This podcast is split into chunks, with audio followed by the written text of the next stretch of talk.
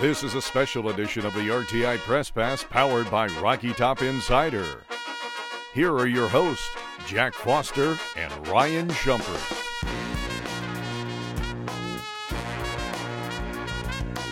Hello, everybody, and welcome back into the Rocky Top Insider Baseball Press Pass podcast. Here, coming at you on a February 25th edition, Sunday afternoon. Tennessee baseball just swept U Albany in a three-game weekend series, the first of such here this season, 2024. You know, uh, Ryan, the offense came alive, and we're got we have a lot to get to today. Some pitching notes too, but just how you doing on this Sunday evening? Doing well, yeah. It's a uh, a tiring weekend as they are this time of year, but a, a, lot to talk about with Tennessee baseball and a weekend that maybe a little bit quiet in the Friday game probably wasn't their best performance, but you know really right. came alive in the next two games and obviously even in the game he didn't play great, they found a way to get a win, which is obviously the most important thing. We know football season is obviously king around here. And any weekend where there's a football game is probably going to be bigger than any weekend in spring, but this one would certainly rival some of those. As we had, what, a three game home series, the first of the season, as I mentioned. Tennessee basketball hosting Texas A&M in a big revenge yeah. spot. And then the Lady Vols hosting the defending national champions and the LSU Tigers this weekend, too. They came up short. The other two teams didn't, but a big weekend on Rocky Top.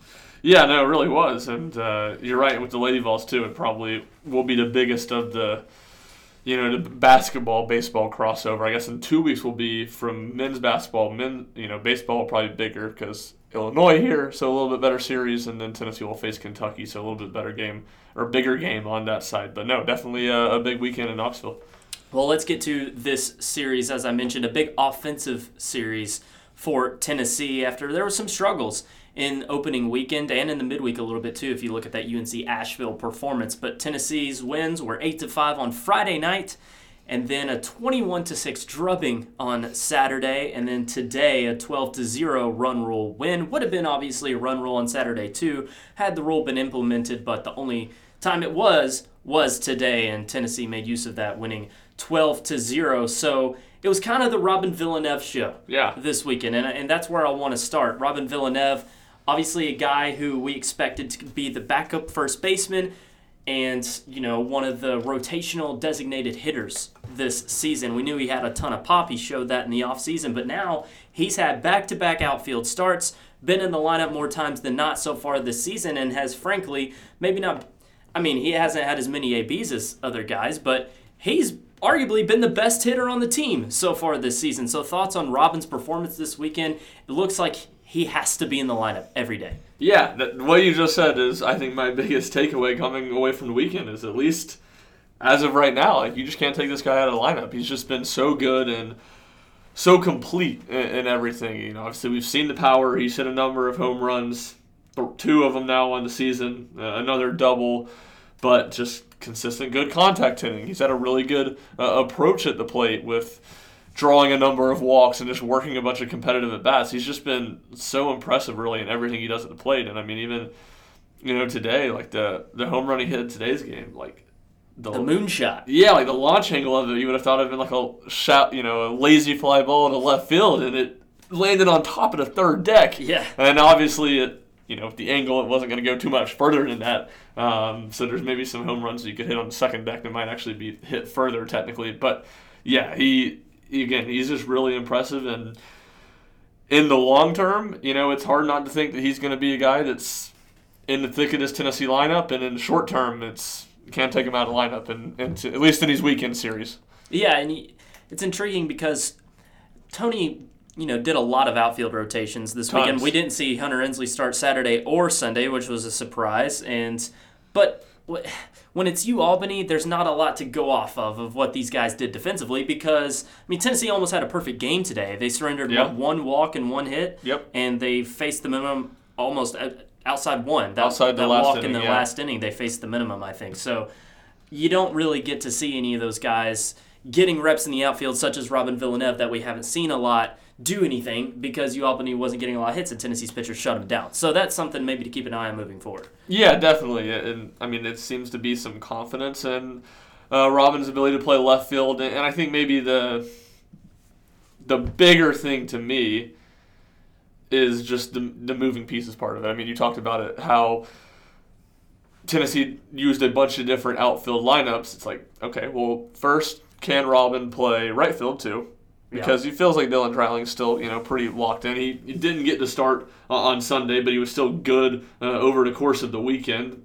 Two of five, two RBIs, three more walks, a hit by pitch. Like he got on base a bunch. Yeah. Um, and then one guy that's really been struggling is Hunter Ensley. So the flexibility, how much flexibility does Tennessee have? Coming into the season, I would have said I don't know how much flexibility they have. Hunter Ensley's kind of the one true center fielder, um, but Kavares Tears plays starts at center field both Saturday and Sunday, and looks pretty good there both those games. Again, to your point, not that we saw a ton of action from him, and when you play in bigger ballparks, I think you maybe kind of wonder about just the reads on some of those things, and a guy that you know kind of came in positionless and is very much still on the fly learning as a defender, and all of a sudden the task gets a lot bigger. But Tony Vitello expressed a lot of optimism in uh, his ability to play center field after the I- game. I, I believe his quote was, "He's a center fielder." Yeah, he's a center fielder. So that I think goes a long way to giving Tennessee more flexibility and more options. But as we leave, you know, two weekends in the season, I feel really good about Kavares Tears and Dylan Dreiling being two of Tennessee starters in the outfield. Obviously, you could use one of them at DH. Um, and like I said, we're feeling really good about Robin. So just how the, all those puzzle pieces fit together, uh, I think, is what becomes really interesting. And, and certainly the way Tears is playing center field and the confidence they've shown in him gives Tennessee a lot more options. Hunter Ensley went 0 for 5 at the plate on Friday night's win and then did not, as I said, start on either Saturday or Sunday. Did come into pinch hit late on Sunday, but just drew a walk, and that was that was all. So I think this is the situation for Tennessee, right? If you have the catcher situation, which it feels like Cal Stark is going to start one, maybe even two, like we saw this weekend games a weekend behind the plate. I would feel like one more times than not, especially once SEC play gets here. And then if you have Dreiling and Tears solidified in the outfield, that third outfield spot, is it Bargo? Is it Robin? Because if Cannon's at catcher, you feel like Robin will be DH. And is Bargo and Robbins, are their bats too valuable to take out of the lineup and put Ensley in? I think that is the biggest question mark on this team, granted, outside of day three starter on the mound, f- moving for the, forward. for the lineup. Yeah, It, it probably is, and yeah, you're right. I mean, that's that's that's the big question, and it's kind of a risk and reward. Or What do you lose by not having Ensley defensively in the outfield? Because I think he's still, even if Tears is pretty good, I think Ensley's a very, very solid, a, a plus defender out in center field, and so how much do you lose there by not having him out there, and how much do you gain at the plate? Um, if you have a Bargo or you know whoever else it is in the lineup, Robin Villeneuve, or not have Cannon Peebles if it's a game where he's not starting. Yeah. Like obviously you're gonna have to bump uh, a good bat. And look, I mean Ensley struggled at the plate to this point in the season, but it's what? How many games have they played? Eight games.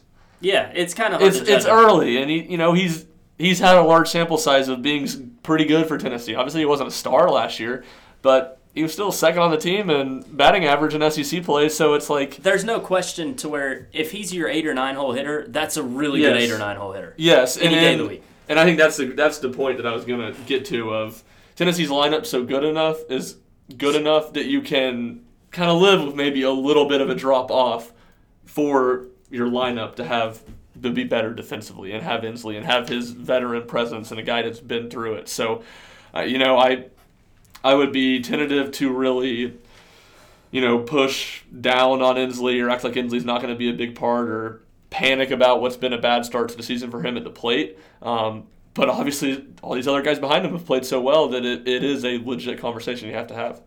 Yeah, it's unfair to say he's lost the job or anything. That's not Yeah. the case at all. But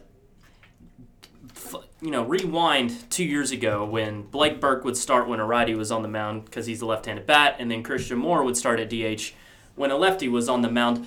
Bargo's lefty, Robin's righty. Do you think we're closer to that situation, or do you just think that Robin is too valuable to ever take out? And will that be the scenario where he's locked in come SEC play? You know, I would say right now through again eight games, you you'd I lean more of you can stagger them and you can do it depending on matchups. But And Robin may be a really valuable pinch hitter Yeah. in any big spot like that. Yeah, I think he'd be a better pinch hitter than Bargo would, just from all the things I said about the way he's takes a lot of pitches, and it just feels like he's a very complete hitter. But you know, at the same time, it's like if Robin, I say all that but I think you stagger it because I think Robin's probably gonna take a step back. Like he just it feels Can't like he can't keep up this pace. Yeah, but at the same time, I would have said the same thing about Jared Dickey and you know 22, and obviously he got injured, but even when he came back, he was just as good. And that's really maybe it's just because he wears 17, and maybe it's because he's playing out in left field slash being the DH. But that's who he kind. of Maybe it's the shuffle he does in the plate when he takes pitches. But that's kind of who Robbins reminded me of a little bit from the, obviously the left side, uh, or the left batter's box instead of the right one. Dalton Bargo got a little more action this weekend. Went 625 at the plate on the series, eight ABs, five hits. Had his first homer of the season, four total RBIs. He looked good out there, and then we saw him get some outfield action um, today. Right today in Yes. right field. Days get mixed up. They Days all do, they they all run together a lot when you're just living at the ballpark like this over a weekend. But Dalton Bargo looked good. One other big talking point I want to talk about with this lineup is the leadoff spot. Yeah, Hunter Ensley was filling that role uh, for the first handful of games, and as I mentioned, didn't start the past two days. We've seen Christian Moore be in that leadoff spot, I believe, three of the last four games. Thoughts on how that's looked for Tennessee? I personally believe that's the way to go, given how consistent SEMO has been. And when you have the power of Amick, Peebles, Tears, Villeneuve that can, you know, fill the middle part of that lineup, why not put SEMO at the leadoff spot? Yeah, I kind of tend to agree, especially if they're going to go righty lefty, which today was the first slight deviation from that, but that was only because you had five righties, a switch hitter, and Peeble, or yeah, and Peebles, and three lefties, and it was a left-handed pitcher, so you just were going to have to do that. Yeah. Um, but if you're, because to me, the thing, the whole debate of the leadoff and whether to use Christian Moore there, to me, it boils down to the fact that Billy Amick and Christian Moore are your two best hitters. They need to be one through four in some version. Right? And if you're going to stagger them, that means you need to have them one three or Okay. two four. And I don't think any of Tennessee's left-handed hitters are leadoff guys. Like I just don't think any of those are viable options. Honestly, the guy I'd like to see there is Robin. That's the guy I would like to see get an opportunity. But she's right handed. Yes. Yeah. Uh huh. And, and again, that goes. If they're going to stagger it, they're probably not going to do that. But I think he's the other guy that maybe is, along with Moore, maybe a little bit more natural. So, um, yeah, I like it. I mean, it, again, it's it's exactly what you said. Of you're tentative to do it because he's one of the best hitters and he has so much power. But again, you have a lot of good power hitters behind him and a really deep lineup that I think you can live with it. And back to your point, if Tennessee's lineup's as deep as we think it is, even in the leadoff spot, he'll probably be up a number of times with runners on base and a chance to, to drive in guys. And I mean, has he had a bad AB this season? He just has an AB almost every good, almost a good AB almost every time, and he's their best base runner probably. So- Yeah, he probably is. I mean, there's no big stolen base or base stealing threat on this Tennessee team, but obviously Simo can do it some. He's an aggressive base runner, fastest dude. fastest dude on the team. Hasn't really made any base running mistakes to this point. And, and now I, you know, just to sing his praises a little bit to your point about him not having a doesn't feel like he's really had a bad at bat. Like there's so much credit to him for that. Like that's where he's feels like he's grown the most in his two years. He's just becoming a lot more well-rounded, and his approach just feels a lot better because the elite signs have always been there, but he was just had been so inconsistent. Uh, mostly his freshman year, but he, even some last year too. He has some inconsistencies. We talked last time we uh, podcasted on Thursday about how great Dean Curley's debut was there on Thursday against ETSU. He followed that up with three consecutive starts at shortstop. Feels like he's a solidified starter there in the infield, and he had a really good series. It wasn't, you know, super flashy, went two for nine at the plate, but had three more RBIs on the weekend. And Dean Curley is another dangerous bat that's going to live in that middle to back part of the order, who has shown he can play the shortstop position really well. Yeah, I thought that was really telling. The fact that he got all three starts and he leaves today's game, he gets hit in the head with an 88 mile per hour fastball. Yeah, that was really scary, scary moment. but- yeah, Thankfully, seems okay based off what Tony said. yeah. Tony, I don't think he said this directly, but basically implied that he'd passed through all the concussion protocols that he went through and said, you know, may not be in the lineup Tuesday because we want to play it safe. But if that's the case, it'll probably be me doing that, not because he can't play or because they, the trainer told me that he can't play. So, um, yeah, he was good, and it feels like he's certainly separated himself from Bradke Lohry, uh, and obviously uh, Perry hasn't gotten a ton of opportunities. He's been the other guy that's been healthy at this point. I think the thing that'll just continue to be interesting is what, what it looks like when Ariel Antigua gets back and he's healthy. Um, because while, while Curley has been good at the plate, to me, what's been more impressive is just the consistency he's had defensively because Yeah. that's what you're looking for. But at the same time, Antigua was like an elite defender. He's a savant. Yeah, he, he's a savant, exactly. So if Curley doesn't, his bat's not just blowing you away, I think you look and say, all right, well, there's more of a path to Antigua becoming a factor or potentially winning that job still, despite him uh, getting a ill-timed injury. Um, but yeah, I mean, that's not to take anything away from Curley, who 100% looks the part and has been really good to this point in the season and had another good weekend as he continues to look like a really viable option at that spot. Another guy who had another good weekend at the plate is Blake Burke. Hit 500 on the series for Vade at the plate, couple of doubles, three RBIs. Also had his first home run of the season after you know having a slow start. Really felt like Blake Burke, you know, got into a groove here this weekend against Albany, and you know looked like uh, the Blake Burke we saw at the beginning of the season last year. Yeah, hundred percent. I think maybe the thing, the, the number I'd point out that's the best sign or stands out the most to me: four walks, no strikeouts. Like Mm-hmm. it just it continues to feel. I feel like in the midweek he probably had a couple bad ones, and maybe he did at Oklahoma. It just feels like he's having better at bats. And Yes. again, Oh. some of that's Right, only starter uh, to start all three games that did not strike out. Wow. Yeah. Uh, you know, so maybe that's easier said than done just due to the competition, but it, he's been he's been really solid. Uh, just from not necessarily the results. I don't think you'd look at the results and say, "Oh, wow, that's great." Just, just the approach, the way he's looking at pitches. I go back to his first at bat of the season last year at Texas Tech. He struck out, but he saw like 12 pitches and fouled off six or seven of them with two strikes. Yeah. Um, again, early we've talked The very about first it. AB. Very first AB, yeah. It Second A- 11 pitches at bat. 11 pitch at bat. yeah, and so again, we, we've talked about it in a preview. It's always going to be some wait and see for him to see him do an SEC play, but the things that you'd want to see be better from him in non-conference play have been better, and to me, that's a, a good sign. Yeah, and I think an important thing to note about this weekend is, you know, the first true series. We really, I think we have a firm grasp on what the pecking order is at certain positions. Like in the outfield, we talked about how Ensley, Tears, Dreiling, Bargo, and Robin are going to be in the mix. It feels like those are the top five now that we've seen Robin have outfield reps. And then, you know, top reserves are Chapman and Colby Backus, who's gotten, you know, a couple times, showed some elite speed getting first to home there on a on a bases clearing double. I can't remember who hit it, but um, so he, he's flashed a little bit. So it, we uh, you know we learned a lot about this team this weekend. I think. Yeah, I think you're right. I think we did, especially given, you know, it felt like obviously UAlbany's not great. Whatever Tennessee outscored them by in the three games was by a lot, but they were better than I expected. I felt like they had a couple good arms and a, a handful of guys in that in that lineup that were really solid too. So um, a, a lot to a lot to like from what we saw from Tennessee this season or this weekend, and it feels like more and more depth. Uh, I mean, Tony Vitello said it. He feels like it's the most depth he's had in the position spot since he's been here, and I think we're going to continue to see a ton of different lineups, and we're going to continue to see a ton of dudes get more opportunities in these next two and a half weeks before SEC play begins.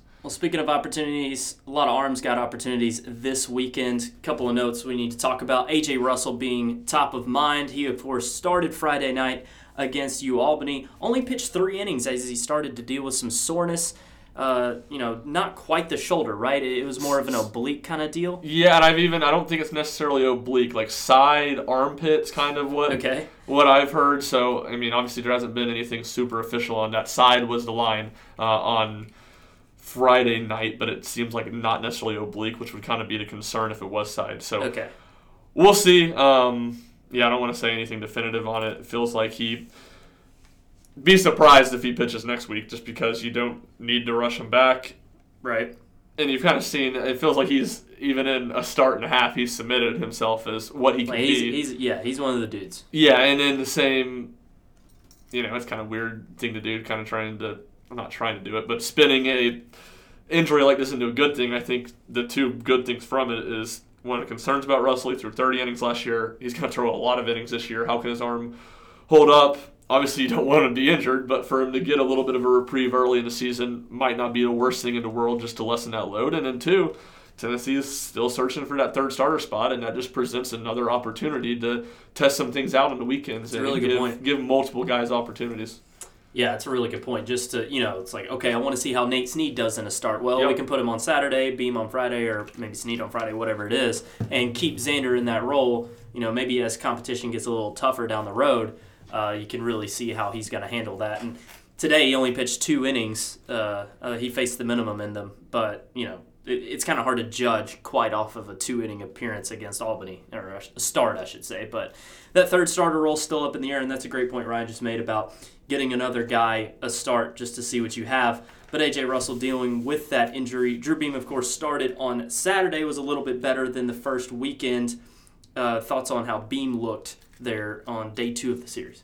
Yeah, I mean, I thought he looked like Drew Beam. I mean, maybe you'd want him to be a little bit more dominant against Albany, but at the same time, I think more of that is to a credit to there's a couple of batters for Albany that I thought were pretty good, and it felt like it was the same guys that maybe got him a couple times. I think he gave up what was it, three or four hits in five innings, Six. six hits. Okay, so more than I more than I thought, but uh, worked around a little. Yeah, no walks. It was six. All six of the base runners were uh, via hits. So worked around a little bit of traffic.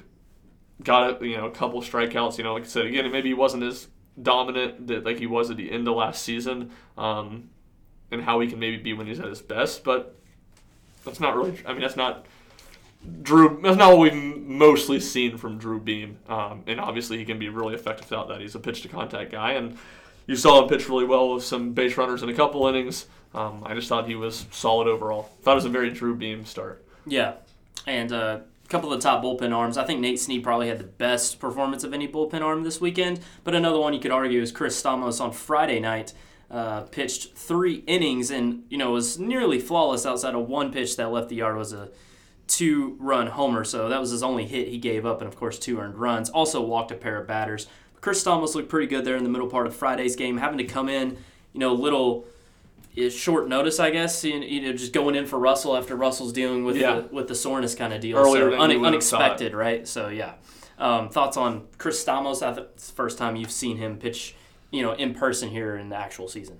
Yeah, no, he, he looked good, and you know it's first. Usually, in most of these scrimmages, they don't have the radar guns, so you know that obviously the velocity doesn't blow you away. Uh, I mean, I didn't expect it to be high, and it wasn't. But I thought you know he located stuff really well, and even the home run he gave up wasn't really that bad of a pitch. The guy just kind of went down and got it. So um, I think he's going to be one of Tennessee's more reliable weekend bullpen arms. Uh, I, I don't you know see a path to him being a starter by any means, but uh, I think he's a guy that's going to be a big part of the bullpen. And you know I thought it was again just against Albany, so maybe you don't go too too far in it. But the fact that he got three innings, I thought was maybe a good sign to his ceiling potentially being a little bit higher than maybe I expected. Yeah, 51 pitches on the day. He was relieved by AJ Causey, who was brilliant last week, but this week was a little more shaky.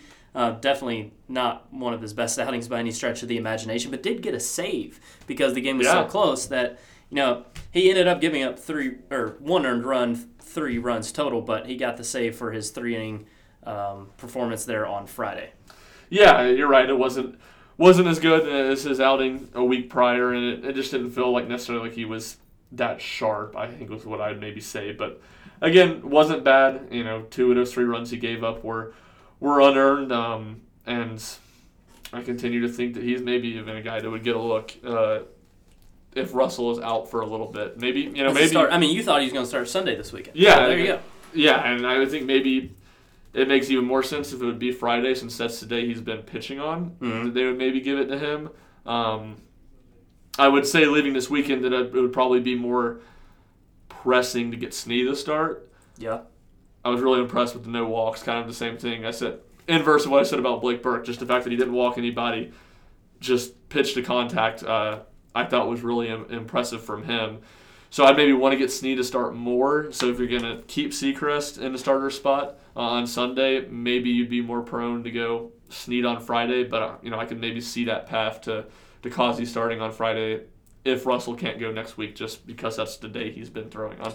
really outside of that first inning against Baylor, where he allowed three walks, I believe, Snead has been really good. Yeah, he has been. And it came after an offseason where he wasn't that great. Yeah, at least in the fall, he wasn't that great, and, and he was definitely better when the team got back from Christmas and you know January and early February before the season started. And I think he talked about it a good bit today. The cutter and its development, kind of a cutter that's starting to turn into a slider a little bit. A pitch that he didn't throw at Wichita State that uh, he's worked with Frank Anderson with here. To me, that's the big thing. He's got it like, like it is with anybody that's a power arm like him who throws upper 90s. Can he find some consistency with at least one off-speed pitch? Yeah. Um, because if you can do that and you're out there throwing upper 90s, you can be really effective, especially if you can keep it in the strike zone, which struggled with at times in the fall, struggled with, and really mainly the first first inning last weekend that he was in against Baylor, but still walked five and what was it, four innings that he ended up pitching? Something yeah, like something that. like that. Yeah. Uh, I think Zander threw two and Stamos threw two, so do the math. Five. Yeah. Yes. Math. Nine minus four. Nine minus four. Yes. Um, so those are kind of to me the big things with him, and they kind of go hand in hand too of being able to consistently throw a breaking ball for a strike, and just stay in the strike zone. Because uh, if he does that, uh, he's going to be really effective in whatever role he is, and certainly he's capable of being a starter. Two more guys I want to touch on, both lefty bullpen arms. Kirby Connell made his season debut today on Sunday. Got his one out. Got his one out. Threw his four pitches. Trotted back into the dugout. Yep, they brought him in. Uh, the Snead went two and two thirds, so they brought him in to get the final out of the fifth inning with nobody on. So pretty low leverage uh, for Kirby compared to a lot of times when they pull him in and he didn't get one out. So uh, he was good. It was good, good to see him out there. Good to see him make his debut. Little uh, unexpected for you to see him so early in the season, or did you think he was only like? How did you gauge his injury? Did you feel like it was uh, not gonna play until SEC play kind of deal? No, I didn't feel like that. I, I didn't really have a, a, huge gauge on when he would make his debut, but I didn't think it was like a out till SEC play thing either. Gotcha. Other name I wanted to touch on was Andrew Behnke, sophomore lefty, who has kind of become.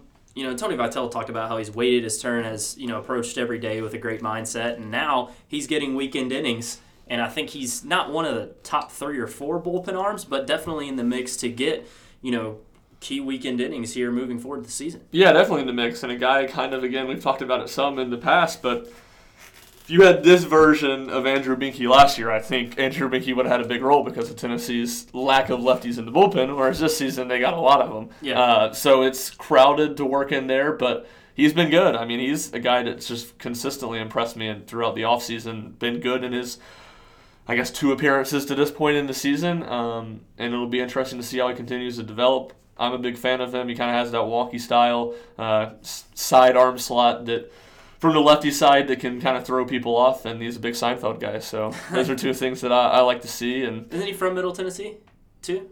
I'm not positive. The area, I believe so. But you know, just a again, I don't know what he'll be in the mix this year uh, and have opportunities. But at the very least, it feels like in the long run, he's going to be a guy that's going to pitch a lot of big innings for Tennessee in the rest of his career. Yeah, he's a Nashville guy. Okay. What high school? Uh, Donaldson Christian Academy. Yeah, DCA. There you go. I fun uh, fun fact for you. That's just yeah. This doesn't need to go on the podcast. I'll just tell you the fun fact afterwards. okay. Little DCA tie. All right, sounds good. Uh, okay, any other notes here? Um, I do want to point out that Billy Amick, had he gotten some better luck, he would have probably hit over 400 this weekend, and probably on the season, you could say if he's gotten better luck, he'd be hitting near 500. Dude is just every single time he makes contact, it's at least 105 off the bat. Yeah, it, it's insane how hard he hits baseballs. It's probably a good thing for Tennessee. I'm sure he, Billy Amick is frustrated by it, but it's probably a good thing for Tennessee that it feels like he's getting terrible luck right now because yeah. baseball is, you know, those things typically even out, and they'll probably. The hope would be that it probably even out for them in more meaningful games once SEC play gets going, because it feels like even for a guy that is sitting here hitting 281 with three home runs and a team high 12 RBIs to this point in the season, feels like he's been way better than right. at least the average looks like. I, I think he had three to four flyouts this weekend that were just hit right towards yeah. the outfield. And I felt like at least two of them, if not three, were like two outs, runners in scoring position. Yeah. Two twice, I think, in the game. Uh, I know once early in Saturday, and I think there's another one on Friday too. Um, another small note, kind of a tie-in with Amick here because he hit a bases clearing double, but Tennessee struggled with uh, bases loaded in opening weekend. I believe they had three bases clearing hits yeah. this weekend, so much better there. One of those bases clearing hits was just vintage early season college baseball when Dean Curley in game one hit a ground ball to shortstop with two outs and the bases oh, loaded. The, and they threw it past the pitcher, or they threw it past the first baseman, bad throw, two run score. Yeah. And then as the first first baseman throwing it back to the pitcher, the pitcher loses it in the sun, and the runner who started to play on first base ran home and scored. A routine, bases loaded clearing ground ball to shortstop. And Tennessee won by three runs. And Tennessee run by won by three runs. I think the game would have gone differently Yeah. Oh, certainly. if uh, they didn't score three runs in that inning, and Tennessee still would have won in regulation. But interesting note. That, Yeah. It's funny how that, That play, you know, if I'm the if I'm the U Albany coach after Friday night's game, I'm like, God. We're one play away. we had him. I don't know why. UTSID Sean Barrows making an appearance through the window there, but yeah, if I'm the U Albany coach, that's what I'm saying. So, um, but yeah, I guess that'll uh, wrap up this Sunday edition of the uh, podcast here, Ryan. Unless you have any other notes. Yeah, and uh, another very funny college baseball moment when the pitcher walks off the mound after that inning where Uh-huh. Tennessee had gotten a couple runs before that too. Uh, you know, it's a, it's a colder night at Lindsey Nelson Stadium on Friday or colder evening. It's not a massive crowd. It's U Albany early in the season. He does the classic face right in the glove and drops one of the loudest f bombs I have ever. I mean, cl- I mean, clear as day could hear it in the press box.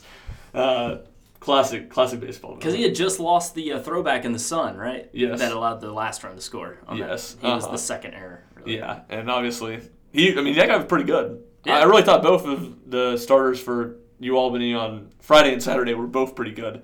Um, And then they just sadly ran out of pitching. they very much ran, ran out of pitching. Right around the fifth inning of Saturday's game, it was the Great Danes were out of pitching. I think they got two, maybe maybe three good arms. Yeah, it's pretty insane. Fourth, fifth, and sixth inning on Saturday, Tennessee scored 18 runs.